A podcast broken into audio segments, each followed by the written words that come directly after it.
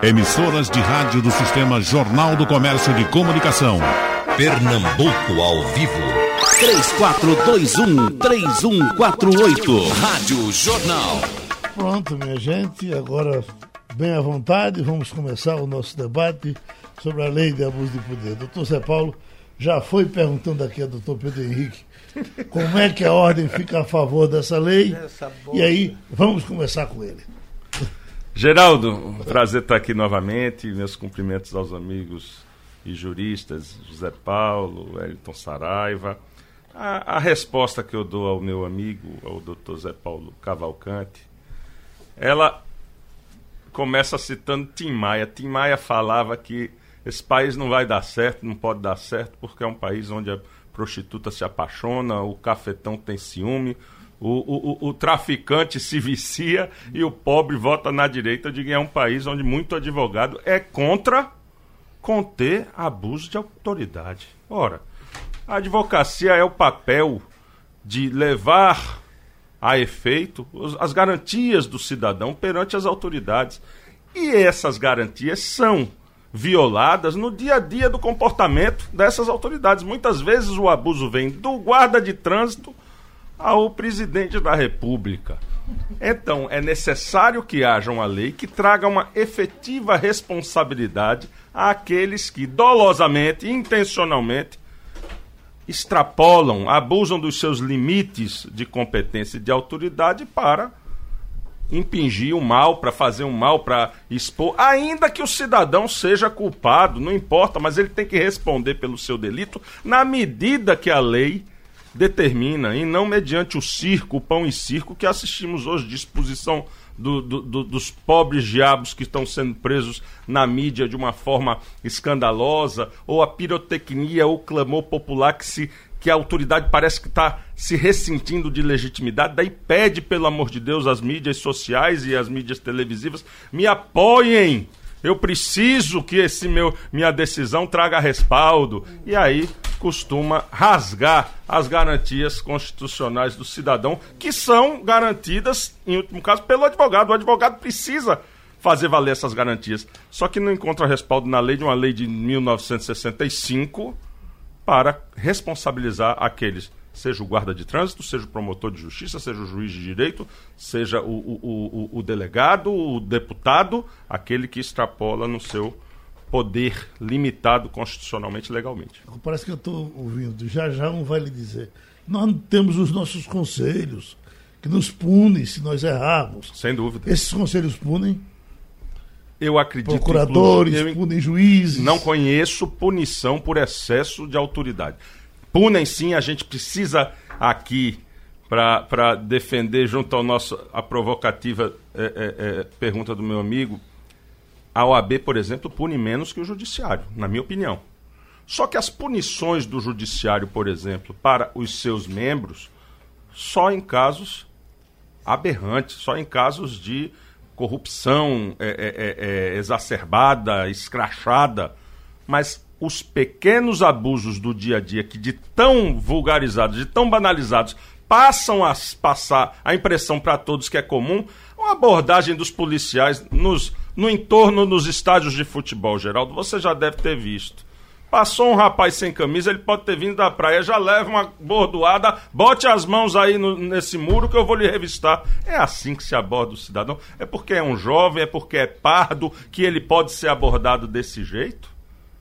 Só porque está com outro grupo de garotos sem camisa ou com camisa do seu time, pode ser é, é, achacado dessa forma, com cacetete na mão e apalpado para ver se estava escondendo arma. É assim o dia a dia. Eu moro do lado do glorioso Esporte Clube do Recife e vejo isso no dia a dia, dia, a dia dos jogos ali.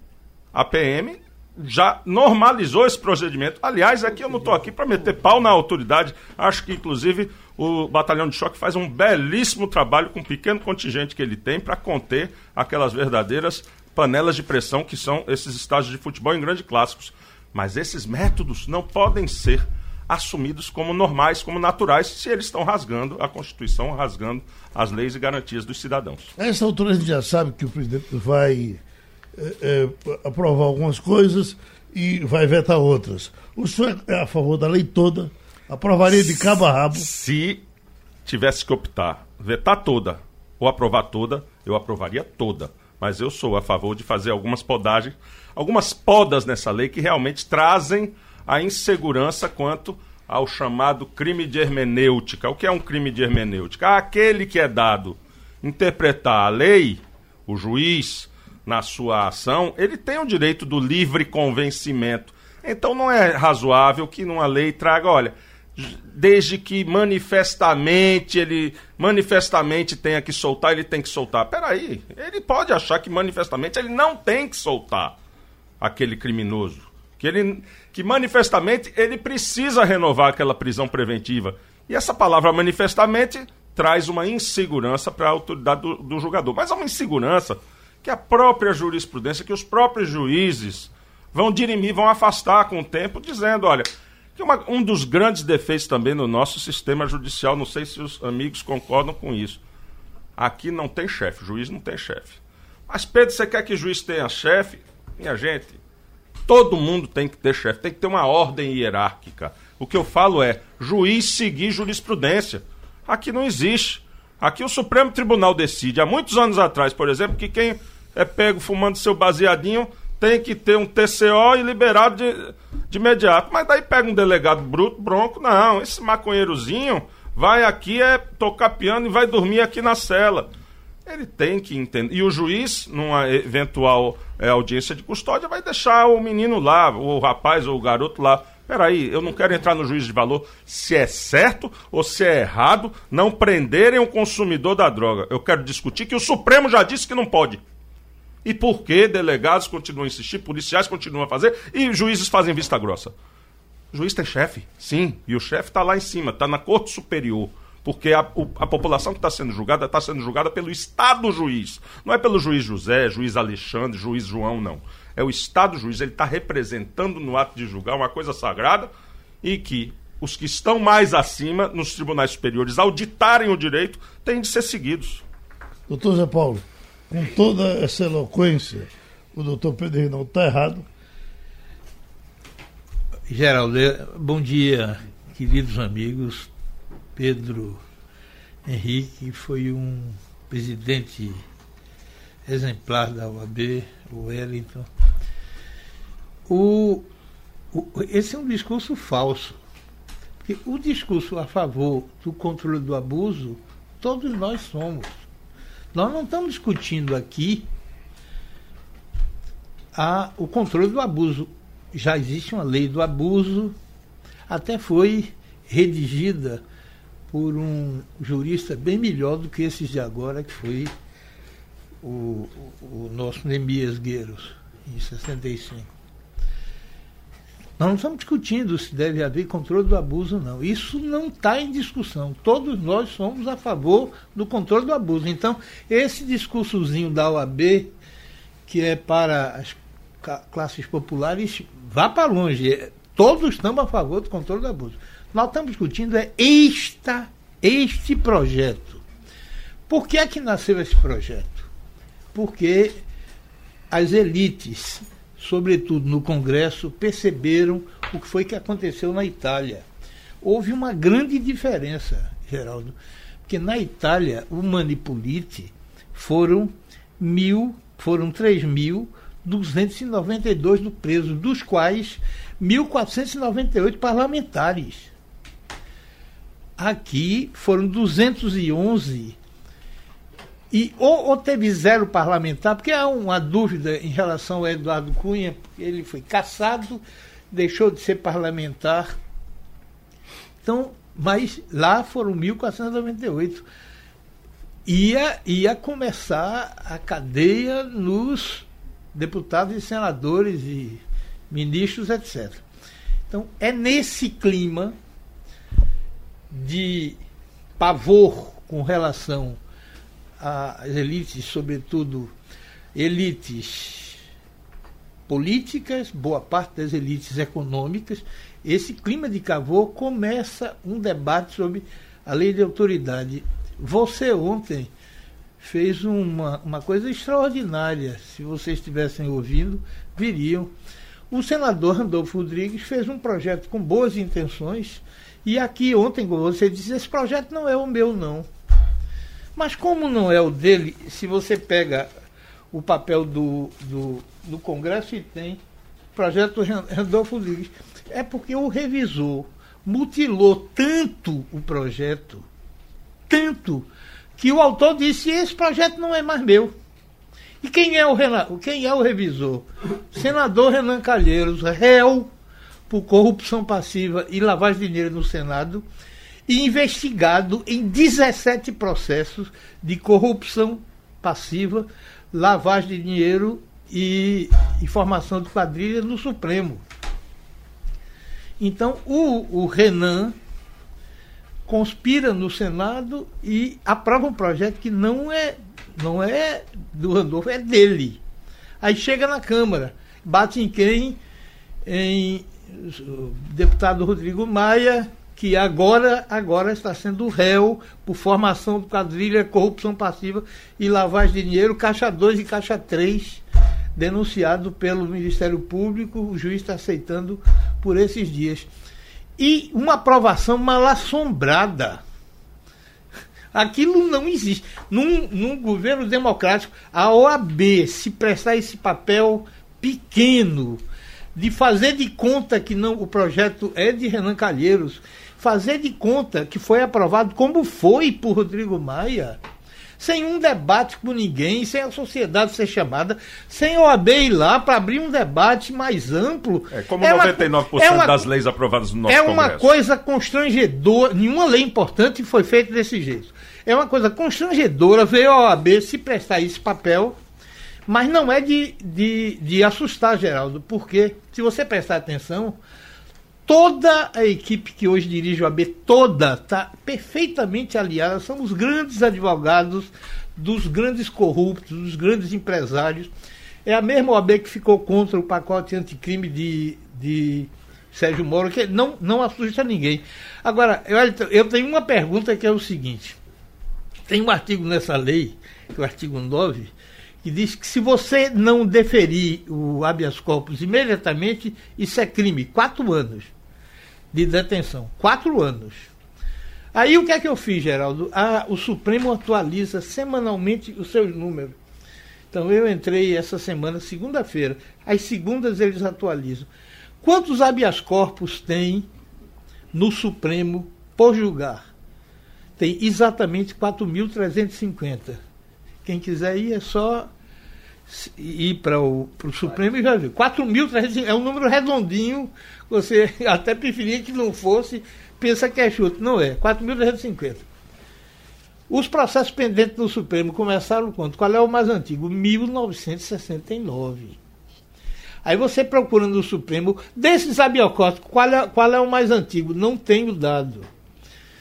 Mas 4.350 é uma fila. Lula sozinho teve 144 julgados. A Lula é Lula. Os outros, que não são Lula, têm 4.350, de muitos anos. Ora, pelo texto da lei, artigo 9, vários anos para julgar habeas corpus é, não é um prazo razoável. Dá 395 habeas corpus pendentes por ministro, ou seja, cada por um ministro. praticou 395 crimes. É outra coisa que não tem os dados supremos. Mas a lei fala em prazo razoável, ela não fala prontamente. É, é prazo razoável, muitos é. anos, porque 4.350 não é de um dia para outro, é o acúmulo de muitos anos. Você procura no Supremo quem são os ministros e esse dado ele não dá. Então, eu não sei na mão de quem estão esses processos. Não tenho como saber. Aí é o seguinte, aí eu pergunto, bom, pela lei vão todos para a cadeia. Agora eu pergunto o seguinte, quem é que vai julgar os ministros supremos? Quem é que vai pôr na cadeia? Vamos, vai ser como? Aí eu vou trocar a pergunta. Alguém acredita que esse, essa lei foi para constranger ministro do Supremo? Você acha que tem algum ministro Supremo que vai perder um dia de sono?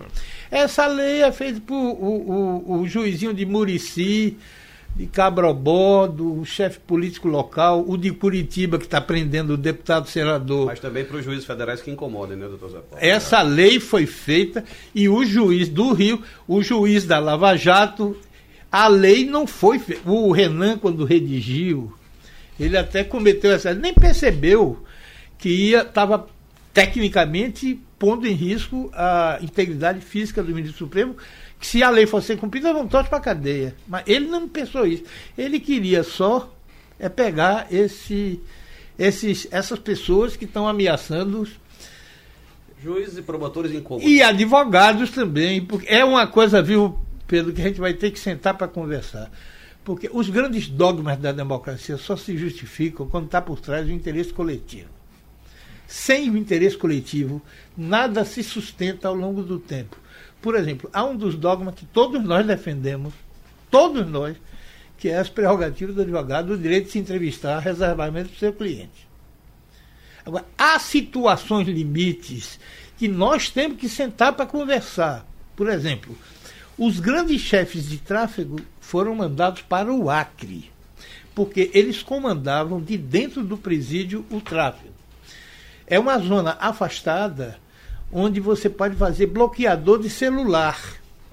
Como é que os chefes do tráfico se comunicam com suas quadrilhas? Há dois meses atrás, uma advogada que estava saindo de uma entrevista com um dos chefes foi vítima de uma revista ilegal, que ela não podia ser. E na revista encontrou o papelzinho do chefe indicando uma carta ao seu capitão comandado, comandado dizendo matá-la as seguintes pessoas, um, dois, três. Nós vamos defender uma prerrogativa de advogado Dela, se entrevistar de reservadamente. Quando isso está sendo usado. Mas do advogado sempre. Não, mas ela era advogada. Sim, ela era advogada. Aí o seguinte. Existe advogado bandido. Sim, querido, mas nós vamos ter que, em situações limites, conversar. Eles então, sejam em investigados. Resumo, em resumo, a lei é um desastre de técnica. O nível de imprecisão é avassalador. Por exemplo, artigo 1 por capricho ou satisfação pessoal. Qual é a definição jurídica de capricho? No artigo 9, prazo razoável. O que é prazo razoável? O que é manifestamente cabível? O que é injustificadamente? A lei tem até uma palavra que não existe no mundo jurídico, que é motivação. A motivação fica no plano psicológico quando ele ganha o mundo jurídico, ele troca-se por fundamentação.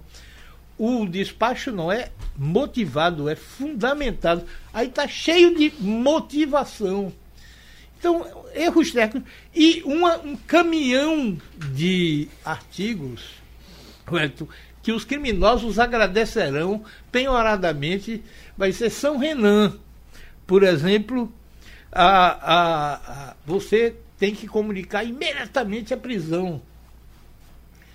Você pegou um e tem outros para pegar. Se você informar, aí você diz, ou informa a família, ou então ele diz a pessoa em quem que deve ser informado. Aí você pega um membro da quadrilha, aí está na lei que você, o preso, o traficante, informe, avise a meu cupincha lá que eu fui preso, que ele sabe o que fazer. Se o delegado ou o juiz não informar, cadeia. O, o interrogatório policial não pode ser feito em período de repouso sem possibilidade de exceção. Eu tive no Ministério um caso de um sequestro. Aí deu seis horas da noite, para. Pegamos um sequestrador. Não pode mais. Tem que deixar ele dormir em paz. O sujeito está sequestrado lá, correndo risco de dormir em paz, porque não há exceção para a hipótese de você investigar ninguém depois das seis horas da noite. Depois, adentrar imóvel alheio. Quem adentrar imóvel alheio é cana, é cadeia. Você vai no Rio, Geraldo, é uma casa por dentro da outra. Uma casa junto à outra. Você está procurando o traficante. Aí o traficante pula de uma casa para outra. Para. Tá? E, e na, não está no. O, a busca pensão era para aquele imóvel, ele está no vizinho. Aí o jeito volta Tá procurando. Mas ali ele está em captura. Em captura pedir o ju... Não, não tem pode, essa exceção. Captura pode. Não, você, pode. você a própria lei está prevendo. Não, tá, não prevê, não. Pode mostrar. Não, vê, não prevê, não. Artigo As 18. Não... Legais. Tome As aqui a lei, artigo legais. 18. Artigo 18. Agora, o sistema montado pela OAB e pela Tribunal de Contas, Geraldo, é o seguinte. Eu tenho, eu sou um lavador de, de carro. Não vai achar não, viu? Eu vou. Vai não, você leu outro projeto. Não, Não, não leu, você leu outro projeto. esse Aí você projeto, tem um lavador de carro, tem que ter CPF para poder ter conta em banco. Aí o traficante bota 100 milhões na conta. Aí como é hoje? Como é hoje? O COAF diz, olha, é um, não é nem o COAF, Geraldo, é o computador que diz CPF isento, 100 milhões na conta. Tem alguma coisa errada. Receita Federal dá uma olhada nisso, Ministério Público. Aí você investiga. Não pode mais fazer isso. COAF e Receita só pode se mexer se você te o Ministério Público abrir um procedimento penal contra o, o lavador de rua. Mas se ele for uma pessoa discreta, por que é que vai acontecer? Aí você tem artigo 27. Se você instaura o processo, cadeia em quem abrir o processo. Artigo 32, acesso à investigação preliminar. Você começa a investigação, Geraldo, para, para investigar uma quadrilha de entorpecentes. Eu tenho direito de olhar no processo o que é que vocês sabem até agora. Meu amigo, eu tô. O investigação é sigilo. Não vai achar, não, Pedro. Não, é porque Não, Geraldo, Geraldo tá na minha comunidade com você, me deu a lei antiga. Me A deu a lei é nova. Me deu a de, Tome a lei de nova. 1965. É artigo, A artigo 18. É artigo Brincando, 18. Geraldo, você. Artigo 18, não perca tempo não. Os leitores, os ouvintes não sabem, ele está desesperadamente procurando Ah, o papel zero, você tá e não sabe que não vai achar. Uma tempestade. Aqui tem a regrinha, artigo 32. O traficante ou o grande empresário tem direito de saber o andamento da investigação preliminar do jeito, na hora em que ela estiver acontecendo. Eu estou fazendo investigação para. Vou dar um exemplo, Geraldo. A minha investigação diz que às 8 horas da noite eu vou em Casa Amarela, na rua C, número 15, porque tive a informação que tem um, um laboratório de cocaína. Isso é decisão de manhã. Aí chega meio-dia, meio-dia, o sujeito diz: tem uma investigação contra mim, eu quero ter acesso aos autos. Aí nos autos ele vai saber que às 8 horas vão dar uma batida na rua C, número 15. Não adianta, porque quando você chegar lá não tem mais laboratório. Tem 32. E para mim a coisa pior do mundo que esse crime de hermenêutica é que essa coisa indecente, o que levou o honrado Tribunal de Justiça de Pernambuco a ficar contra o projeto é que você toma uma decisão se o juiz de cima ou o tribunal entender, se o tribunal entender que é inadequado, você tem o risco de Ministério Público e de, de juízes serem irem para a cadeia. Isso é Me isso- permita corrigir o meu amigo Sim, doutor. José Paulo. Ele Depois se eu gostaria de equivocou. fazer também. Não, o artigo 18 é o 22 que trata da invasão das casas. A Não, entrada eu tô falando do clandestina.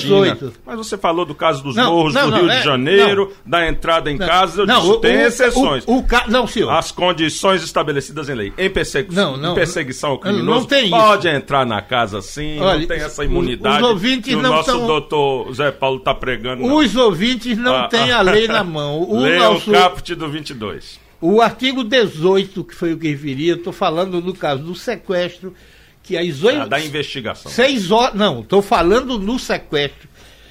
A interrogatório policial não pode ser feito em período de repouso sequestro. Aí eu formulei a hipótese.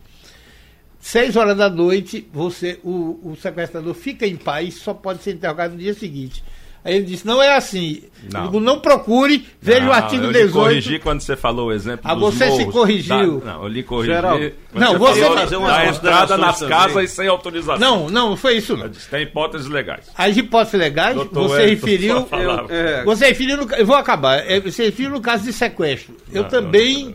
eu também falei depois disso. Agora, não tem. Você não gostou da lei de Geraldo, não gostou da minha, vai ver que você tem uma outra qualquer. Então, o que eu quero dizer é o seguinte: é com um certo desalento que eu vejo a OAB que devia pretender um debate decente, inclusivo, que chamasse as inteligências do país para aceita uma tramóia dessa que é feita por, Renan Calheiros. por Renan Calheiros e pelo, pelo, por deputados Rodrigo Maia. e Rodrigo Maia, pelo amor de Deus. A OAB, se fosse Fauro, a posição da OAB não seria essa. Agora não é Fauro. Então, Saraiva, vamos nós. Bom A dia. lei do abuso de poder. Bom dia a todos e todas as ouvintes do, do seu programa. Geraldo, é um prazer estar aqui novamente na companhia do Dr. Zé Paulo Cavalcante Filho e Pedro Henrique Reinaldo. É, eu queria salientar alguns pontos. É, primeiro, como disse o doutor Zé Paulo com muita razão, ninguém em sã consciência, ninguém numa democracia, nenhum profissional respeitável será contra a, uma, a punição de abusos. Ou dito de outra forma, ninguém será a favor de abusos. Para punir abusos, nós já temos instrumentos na, na legislação brasileira. Temos a Lei 4.898 de 65, que de fato é uma lei que já está antiga, tem 54 anos de idade, e temos o Código Penal. A Lei 4898 merece uma revisão? Merece, eu não tenho nenhuma dúvida a esse respeito. Mas a gente não pode ser ingênuo e ignorar as circunstâncias em que este projeto de lei foi aprovado. Como também salientou o doutor José Paulo, o projeto foi concebido por, pelo, pelo então senador Renan Calheiros. É, esse projeto estava paralisado no Congresso Nacional fazia anos. Ele tentou, o senador Renan Calheiros, então senador, tentou várias vezes que o projeto andasse e sempre que havia é, a discussão pública na imprensa sobre as circunstâncias e os tipos penais desse projeto, ele voltava a dormir.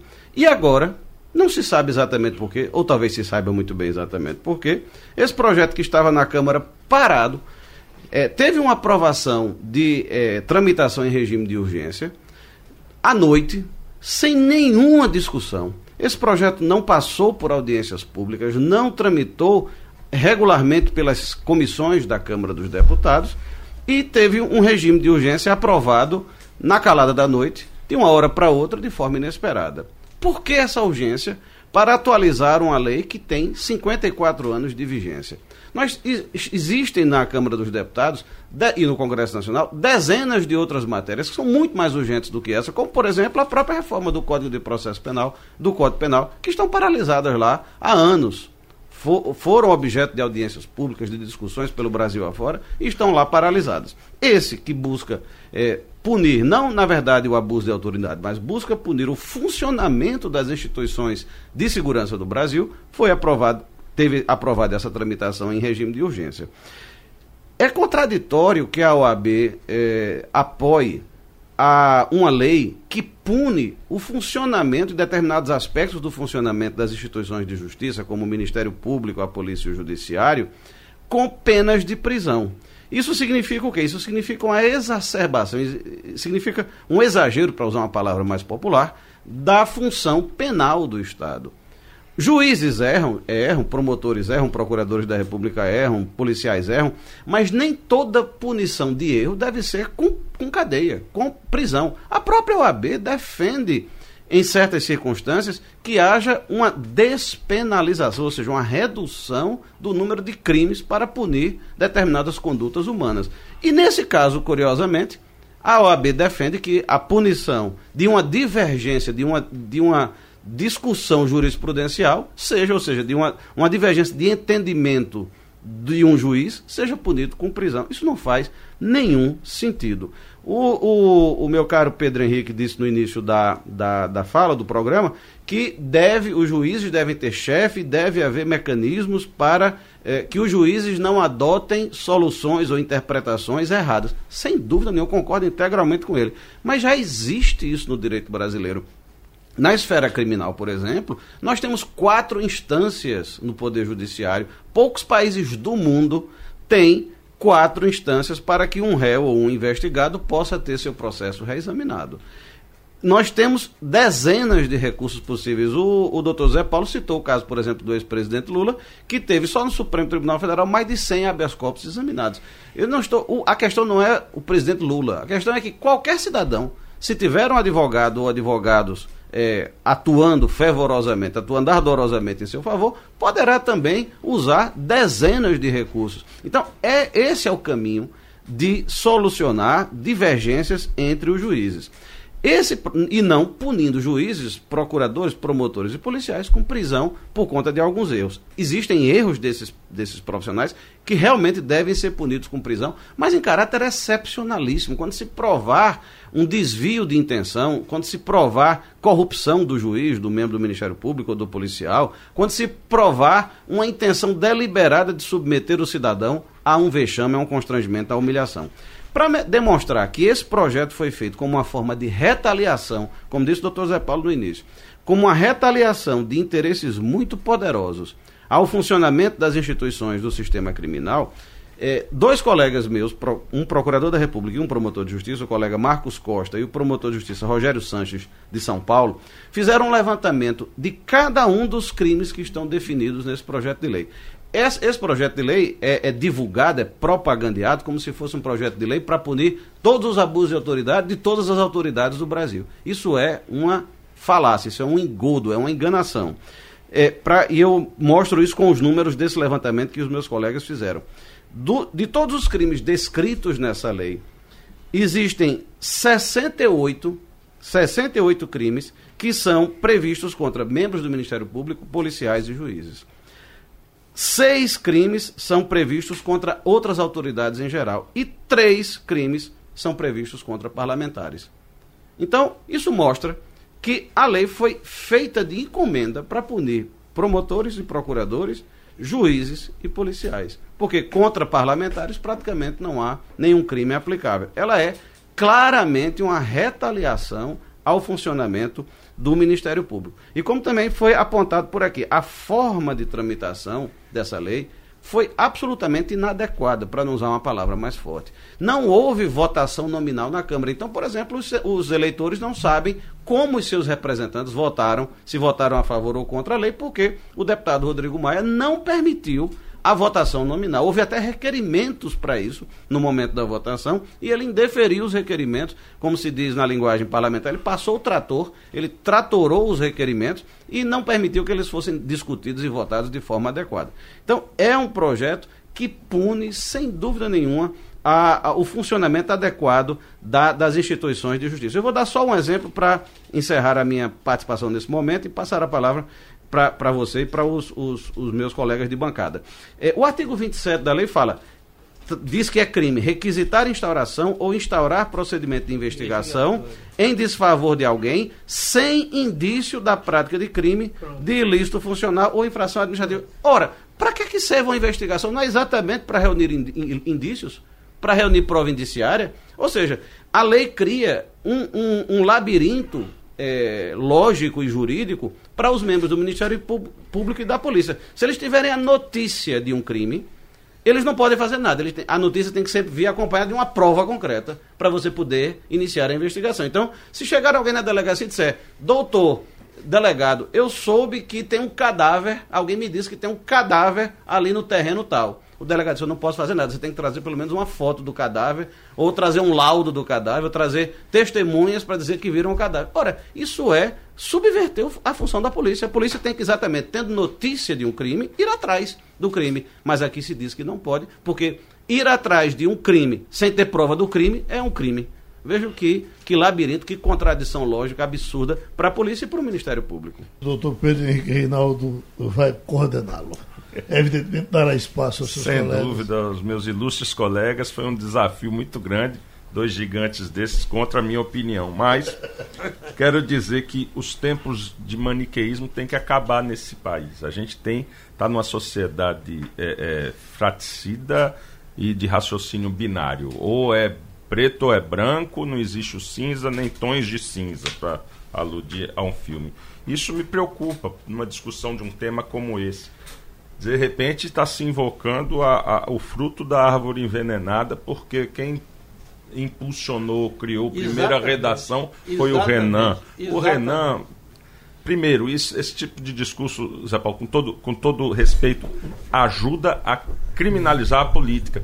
Você, eu acho, eu acho. Você viu o Randolfo Rodrigues eu, eu, ontem eu, aqui? Não, não, não. Devia não, ter ouvido, porque eu, o projeto é dele eu, eu e ele disse. Ele, eu respeito ele disse: não é mais o, meu, o, não. Esse que está é, aí não é o meu. Mas o fato de ter tramitado da forma que tramitou não quer dizer que está traduzindo uma coisa necessariamente ruim quer, sociedade. Quer dizer, Pedro não Henrique. Diz porque o texto quer dizer. Diz. O O texto, texto, não é muito diz. ruim, O texto é Pedro. cheio de A- a gente- armadilhas, a gente exatamente fala de por uma causa da lei fonte. de é um de autoridade desastre. de 54 anos atrás. Ninguém é contra desafio- rever, João. Pronto, rever Ninguém é porque contra. existem- Agora, Tem- rever com o projeto de Renan, hipóteses que não existiam há 54 anos atrás. Quebra telemática, sigilo fiscal, bancário. Não é isso quebra- que nós estamos- Nada disso existia. Isso é discussão época de errada, 54. Pedro. Você está defendendo, todos sim. nós defendemos a revisão de- da lei. Nós todos Sim, defendemos. sim, Agora, sim. Você está defendendo. o fortalecimento da cidadania. Você está defendendo o projeto de Renan e nós E estamos contra. Esse é que é Não. a discussão é somente A gente essa. está discutindo É somente um projeto essa. de lei, não importa se é de Renan. é do Importa, Congresso Nacional. importa. É aprovado por duas câmaras.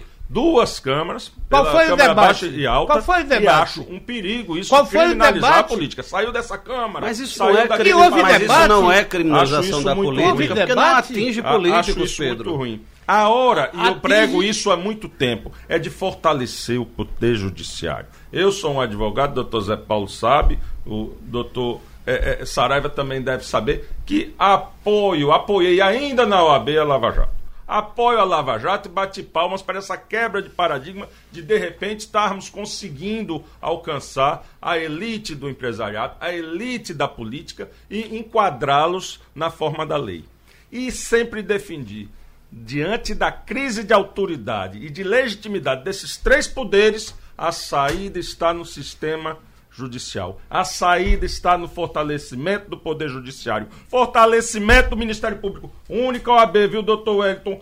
A OAB de Pernambuco no meu tempo e a do Rio Grande do Norte. Duas únicas OABs que se opôs à lei da mordaça qu- quanto a, a- a uma PEC que ameaçava o, o- o Ministério Público, para fortalecer o Ministério Público. Agora, a mesma hora, o mesmo momento de fortalecer a autoridade é o momento de fortalecer a cidadania contra o abuso da autoridade. Mas aqui Todos não é nós- abuso, todos aqui é- nós somos acho contra, que é, rapaz. por isso que é oportuno. Todos porque nós- muita gente não, não é oportuno porque agora a gente está arrumando a casa. Não. É agora mesmo que é oportuno porque precisamos arrumar a casa. Precisamos de um judiciário Mas não cada vez forma. mais forte e atuante. mas não um dessa Ministério forma, Público Pedro. cada vez mais destemido e atuante. Mas não é com esse projeto. O discurso é o, falso, o Pedro. cidadão É está falso. Você está defendendo precisando, o projeto de carecendo, Renan. Carecendo de proteção. Mas não é com esse carecendo de proteção. Esse se a projeto gente é quer retaliar. prestigiar o judiciário, se a gente quer prestigiar o Ministério Público, a gente tem que ter salvaguardas para a cidadania. Mas não com esse Senão a projeto. gente cria um estado, um, um, uma- um- um estado onde o judiciário e, e- e o Ministério Público irá, como já acontece nos pequenos abusos, que não acho tão pequenos, viu, doutores? Não acho a forma que ah, os pobres da periferia são abordados, não acho. Ah, mas ah, isso a também lei não já acredito pune, na isso figura a do juizinho. Pedro, Existe juiz, Pedro- todos com a maior dignidade, porque o Estado juiz é encarnado em cada um que está investindo na e- esse, é jurisdição. um, esse é um debate delirante. Esse é um debate delirante, porque você fica na retórica de um da De necessidade princípios, de uma lei de princípios controle. Estamos todos de acordo. Não é isso que nós O problema é este aqui. projeto. O que nós estamos discutindo aqui é o projeto Isso. Elaborado, redigido por um quase presidiário no Eu Senado. não quero falar do redator, quero Mas- falar da lei. Mas a lei, a lei é ruim, péssima. a lei é pé- péssima. A lei é péssima. A lei é. de vocês. a lei- Você Muito não pior é a defendeu lei a lei. anterior. Você não defendeu muito- a lei. muito Você pior a aqui anterior. ficou apenas Na retórica. desafiei. na retórica de dizer que precisamos. Todos nós Eu, de eu acordo. desafiei, desa- desafiei o, o, o- o meu amigo, no bom sentido, ah, um desafio ao Hélio, de dizer, me diga um caso de, de, de- de eficácia da lei anterior. Tem vários, De efetiva contra- punição de um juiz, de um promotor, de um delegado. Do guarda de esquina a gente tem, um ou outro. Mas de delegados, promotores. Ah, então nesses 54 anos não houve abuso Claro de magistrados, houve. não houve abuso Isso não de membros do Ministério O Público. fato de a lei ser anterior Não. ser ruim não significa que nós devemos aprovar este projeto. Ah, Vamos fazer um falar de uma projeto sigla bom. que vocês falaram tanto, OAB. Essa não é a lei da OAB. A OAB apoia. A Tá OAB, tá apoia, a OAB apoia toda é a uma pauta vergonha. de bandeiras vergonha. da história dela de luta por fortalecimento da cidadania. Esse não é é o o fato de ter sido não. Esse aqui é o redigido por Renan que isso afeta ou diminui a importância dele na luta pela cidadania. E por que a gente não conhece crimes punidos Pedro, com a lei anterior? veja- veja Porque o que- só dava prerrogativa para o Ministério Público ajuizar a ação contra seus próprios ve- pares, veja o contra os diz. juízes. Isso nunca ocorreu. Esta lei está trazendo um Não, não está, importantíssimo não. Saiu, aspecto saiu. Da, da- da subsidiariedade. Ah, saiu, saiu. Subsidiariedade. Saiu, Sen- saiu. Sendo arquivado, pode propor ação penal Não, sendo privada. arquivado, não pode, isso é ilegal, Pedro. É, a, a jurisprudência brasileira de 40 ou 50 anos diz que quando o ministro, a subsidiária, para explicar para o ouvinte o que é a subsidiária, do que é que o doutor Pedro está falando, ele está dizendo o seguinte: é, se é, chegar para o Ministério Público uma investigação por abuso de autoridade, ou por qualquer crime, na verdade, e o Ministério Público exceder o prazo para tomar uma providência, então qual, o- a vítima pode ela própria iniciar a ação penal contra o autor do crime. Então, no caso aqui dessa lei, o que é que Seis aconteceria? meses, seis meses. De- se, se a pessoa estiver solta. É, na verdade, o prazo é até menor, doutor Zé Paulo. Em alguns casos é de 15 dias ou 30 dias. É, então, o que é que, o que é, de que é que nós estamos tratando? Se nós tivermos aqui um caso de abuso de autoridade, chegar a investigação para o Ministério Público e o Ministério Público não fizer nada no prazo legal, aí a OAB poderia, ela própria, iniciar a ação penal contra o autor do abuso de autoridade. Isso é aceitável, porque a própria Constituição diz, a Constituição brasileira diz que é um direito fundamental a chamada ação penal subsidiária. Subsidiária. É disso que o doutor Pedro está falando. Só que a jurisprudência brasileira de 50 anos diz o seguinte: Supremo Tribunal Federal, isso é pacífico, no STJ isso é pacífico. Dizem o seguinte: se a investigação chegar para o Ministério Público, mas o Ministério Público entender que não há indícios de crime ali e, e promover o arquivamento. O arquivamento aí não, fundamentado. Ah, se- claro, o arquivamento óbvio. É, fundamentado mas é, óbvio que irrecorrível. Não, óbvio. Só que a ação óbvio, subsidiária calma, pode ser na inação, calma, não calma. na ação negativa. Nós estamos concordando, então. Se o Ministério Público promover o arquivamento, e é óbvio que ele tem que ser fundamentado, então não cabe mais ação penal subsidiária. E por que não cabe? Porque a Constituição, no artigo 127, no inciso primeiro, diz que a titularidade, ou seja, a responsabilidade da ação penal é do Ministério Público, não é da OAB. A OAB tem outra função. Então, o Ministério Público, que é o órgão constitucional encarregado de examinar investigações criminais, se arquivar fundamentadamente, aí não cabe mais ação E se não subsidiária. arquivar, cabe no prazo de Se- seis meses Perfeito. subsidiária Ok. com ação penal Agora, privada. veja- Está veja- na lei, no parágrafo 1 do artigo veja o 3º. problema, veja o problema, de- um dos problemas dessa lei. O artigo 30 da lei diz o seguinte: iniciar ou realizar persecução penal, ou seja, iniciar um processo penal é, sem justa causa fundamentada. O que é justa causa fundamentada? Os nossos teóricos do processo e, a- e os nossos tribunais dizem que justa causa é um conjunto de provas indiciárias suficientes para dar início a uma ação criminal contra alguém. Sucintamente é isso que, é, que se entende como justa causa. Então, pela lei, o que, é que pode acontecer? O procurador da República inicia um processo contra alguém eh, num, num caso de lavagem de dinheiro, de tráfico internacional, de corrupção, por exemplo. Aí o réu vai no tribunal e diz: Eu discordo disso aqui, está errado. O juiz recebeu a denúncia, iniciou o processo, mas eu discordo. Aí vai e impetra um habeas corpus, requer um habeas Um corpus no trancamento tribunal. por justa causa, Aí se o, aí o tribunal tranca a ação penal dizendo: Não, eu discordo, realmente É. não tinha fundamento. Aí o promotor vai, vai responder criminalmente por isso. Isso é o que o doutor Zé Paulo chamava no início do debate de crime de hermenêutica. O que é crime de Isso hermenêutica? a gente é O contra, que é, é hermen- contra. O que é hermenêutica? Hermenêutica é uma não técnica. boca É, dizer isso. não. Hermenêutica é uma técnica de interpretação. Então, você não pode punir promotores e juízes porque tem uma interpretação da lei diferente da sua. O dis- nisso a gente concorda. Eu- Os três concordam eu queria, é, é, unanimemente. queria, antes de acabar, entrar num ponto. Há, estamos vivendo um momento muito interessante aqui, que o presidente da República vai decidir se veta ou não veta. Mas pesa sobre o presidente suspeitas de beneficiamento de um filhote dele com o presidente no- na- nas férias da Câmara, que trancou investigações. Então, a- na minha modestíssima avaliação, a única, única atitude respeitável que ele terá será vetar inteiramente o projeto. Na mesma hora, reabrir o debate no Congresso para um debate Perfeito. amplo para fazer. Qualquer coisa diferente da, da, do veto total. do veto total é sinal de que o presidente, infelizmente, Pode está tá compliciado medida, com né? Toffoli para beneficiar o Então, os filhote senhores dele. querem uma lei contra abuso de autoridade. Claro. Não Todos querem- nós. não Esta- essa. Essa de Renan, não. É- essa é a questão, Geraldo. Esta é a questão. Este projeto, aquelas, aqueles princípios que o doutor Pedro Henrique eh, de- defendeu, nós estamos to- totalmente de acordo. Temos que fortalecer a cidadania, temos que fortalecer o funcionamento adequado da polícia, do Ministério Público e do Judiciário. O problema é este projeto, que é muito mal feito. Ele é cheio do que se chama tecnicamente de tipos abertos, ou seja, são crimes, Todo, todo. crimes que, cuja, cuja caracterização depende de requisitos muito subjetivos. O senhor produziu recentemente um artigo interessantíssimo com relação a um abuso do ministro Toffoli eh, na questão do COAF. Uhum. Essa lei pegaria ele? O ministro Toffoli, Sim. os ministros do Supremo são praticamente divinos no Brasil, né? Então, a- imaginar que um ministro do Supremo vá responder penalmente por algum ato no Brasil, E É quase 4.350 inconcebível. habeas corpus por, por deferir. É. a É. lei dizendo que se não deferir é, crime. Os ministros- Quem é que vai prender os ministros? É, eu lembro que esses tipos abertos, quem preenche é o próprio judiciário, né? com a sua jurisprudência, com a construção dos seus entendimentos. agora imaginar né? que o ministro do Supremo vai ser punido com base nessa lei é, É. é delirar. É, não, não, não há, não- a possibilidade deles serem responsabilizados é quase inexistente. Então, esse projeto, por conta desses chamados tipos abertos, desse critério excessivamente subjetivo, vai punir os juízes e os procuradores da República, os promotores de Que, justiça, a maia, que incomodam. Só os, vai os punir poderosos. os que extrapolarem. Acham que A lei não pune, a lei prevê punição para aquele que Gilmar é. Mendes está mais contido não, nos últimos tempos? Será Cajuru com a crise?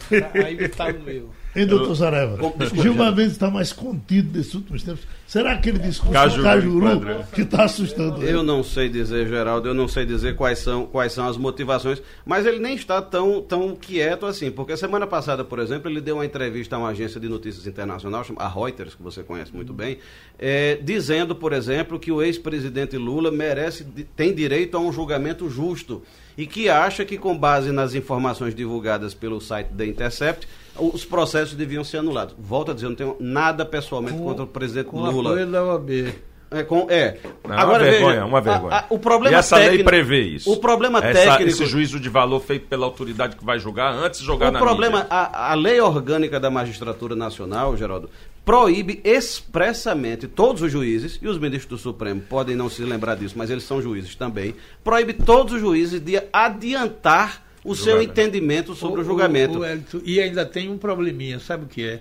Que tem dois artiguinhos nessa lei, se o presidente não vetar, que é o 25 e o 41, que dizem que a interceptação sem autorização judicial é crime. E que essa, essas bases não podem ser usadas para nenhum fim. O Supremo vai discutir uma interpretação que é ilegal, que é crime, Absurdo. Que não pode servir de prova. Uhum. E os advogados de Lula estão pleiteando que, com base nesse crime, que não pode servir de prova, solte. Eu quero saber como é que o Alexandre Moraes vai fazer Uhum. para dizer que não é crime o que a lei está dizendo que é crime. E que vai usar no processo uma prova que a lei diz que não pode ser usada. Ah, eu um eu outro tenho muita pro- curiosidade. Tem um outro problema ao lado disso, doutor Zé Paulo. É que é, esse material que o The Intercept está divulgando e a Folha de São Paulo também está divulgando é um material que só eles têm. Ou seja, esse material não foi objeto de perícia. Esse Ninguém objeto. sabe se a transcrição é verdadeira. Foi Ninguém negada, sabe. negada, E não tem o nada. Exato. Então, É. como é que você pode imaginar que uma, uma condenação criminal, seja de quem for, não é? Seja de Lula, seja de quem for, a questão não é, é, voltada para Lula aqui. É, como é que você vai imaginar que você vai, vai anular uma condenação criminal de alguém que passou por três instâncias com base numa informação de jornal que diz que uma gravação foi feita, uma gravação que é criminosa, como lembra o doutor Zé Paulo, e que não foi objeto de uma perícia para ver se essa gravação está certa, se ela é íntegra, se ela não foi alterada. Pelo menos isso era de se esperar, sem, ainda que nós não consideremos o fato de que aquela interceptação é criminosa, aquela, aquela E- invasão de e. Como é criminosa, E mesmo feita por os jornais- autoridade, essa lei diz isso. A gente está acostumado à autoridade grampear as aceitam- pessoas sem ordem judicial. Aquele filme Tropa de Elite mostra isso, o Coronel Nascimento joga os números. Sim, mas Bota aí em não qualquer, em qualquer não. inquérito. Bota O- aí em qualquer AB não inquérito. protestou. E eles pegam, porque o Mas a guardião OAB pega. não protestou contra essa ilegalidade, não. Ao contrário, usou vergonha. essa, esse meio ilícito para fazer pressão contra o ministro da Justiça. A OAB, ao contrário do que você está dizendo. Eu não estou falando sim, em nome da OAB. Sim, mas eu estou só observando. Não, eu não estou falando. Que a OAB. Da, da, da, aliás, tá a nossa instituição está muito bem representada. Dela. O que o doutor Santa Cruz vem falando é o que a OAB já fala há décadas. Agora, em matéria contra majoritária. Então, muitas vezes é mais cômodo ficar a favor da maré. Ele é contra a maré naquilo que a OAB defende desde Bem, sempre. Doutores, Sugestão ou comentário sobre o programa que você acaba de ouvir, envie para o e-mail ouvinte@radiojornal.com.br ou para o endereço Rua do Lima 250, Santo Amaro, Recife, Pernambuco.